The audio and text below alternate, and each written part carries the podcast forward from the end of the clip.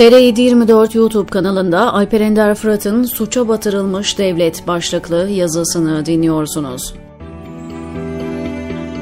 Kıbrıs'ta Halil Falyalı cinayetinin gözler önüne serdiği gerçekle bir kere daha çetelerin, mafyanın, uyuşturucu baronlarının devleti çepeçevre sardığını hatırladık.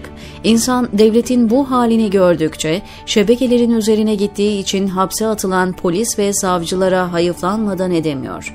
Göstere göstere işlenen Falyalı cinayetini mafya hesaplaşması olarak tanımlayıp üzerine beton dökmek tam bir karartmadır. Bu cinayet 17-25 Aralık yolsuzluk ve hırsızlık operasyonlarından sonra ülkenin geldiği noktayı bir kere daha hatırlatan, siyasetin ve devlet içindeki şebekenin içinde olduğu kirli bir cinayettir. Ve bu iktidar ilişkileri ülkede hakimiyetini devam ettirdiği müddetçe de açıklığa kavuşmayacağını öngörmek kahinlik değildir.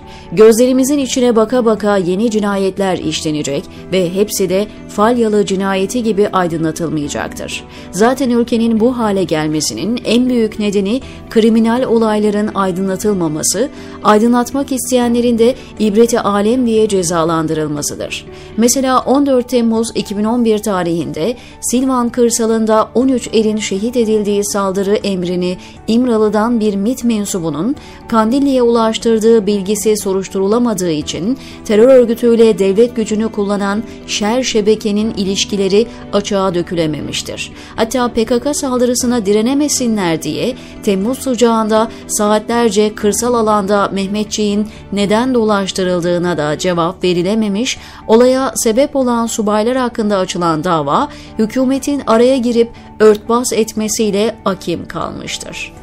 Bu anlattığım olay 10 yıllar içinde vuku bulmuş yüzlerce hadiseden sadece birisidir. Bu şer şebekesinin ilişkileri bir türlü deşifre edilemediği için binlerce Mehmetçik toprak altına gitmiştir. Devlete musallat olmuş kirli şebekeleri deşifre etmek için gayret eden savcılardan biri olan Sadrettin Sarıkaya 5 yıldır tutuklu. Hakkında açılan bütün davalardan beraat etti. İthamlar öylesine boş ve yalanlarla doluydu ki siyasetin gündemindeki yargı bile beraat ettirmek zorunda kaldı. Darbeye teşebbüs dediler, yalan çıktı. Casusluk yaptı dediler, fos çıktı. Oslo görüşmelerini sızdırdı dediler, onun da gerçek olmadığı ortaya döküldü ama yine de hapiste. Onu hapiste tutmak için soyut ve delilsiz örgüt üyeliğinde karar kıldılar. Kirli şebekelerle uğraştığı için devletten atılan asker, polis ve yargı mensubu KHK'lıların neredeyse tamamı darbeyle ya da Türkiye Cumhuriyeti kanunlarının suç saydığı bir eylemle suçlanamadı. Atılmalarına tek bir neden gösterebildiler, o da aslında kendisi anayasal olarak suç olan fişleme listeleriydi. Sonuç olarak ülkedeki namuslu ve vatanperver devlet memurlarının atılmasının sonuçlarını bugün çok daha net bir şekilde görüyoruz.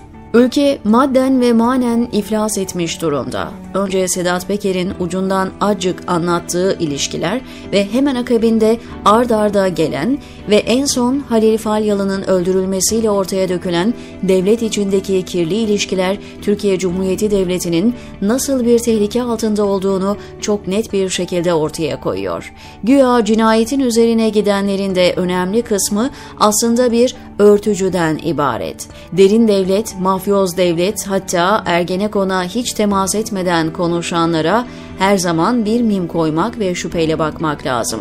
Bir savcının kozmik odada incelemede bulunmasından dolayı herkesin ayağa kalkmasının tek bir nedeni var. O da solcu, İslamcı, sağcı, aydın gazeteci diye ortalıkta gezenlerin gerçek kimliklerinin ve icra ettikleri görevlerinin ortaya çıkma korkusudur.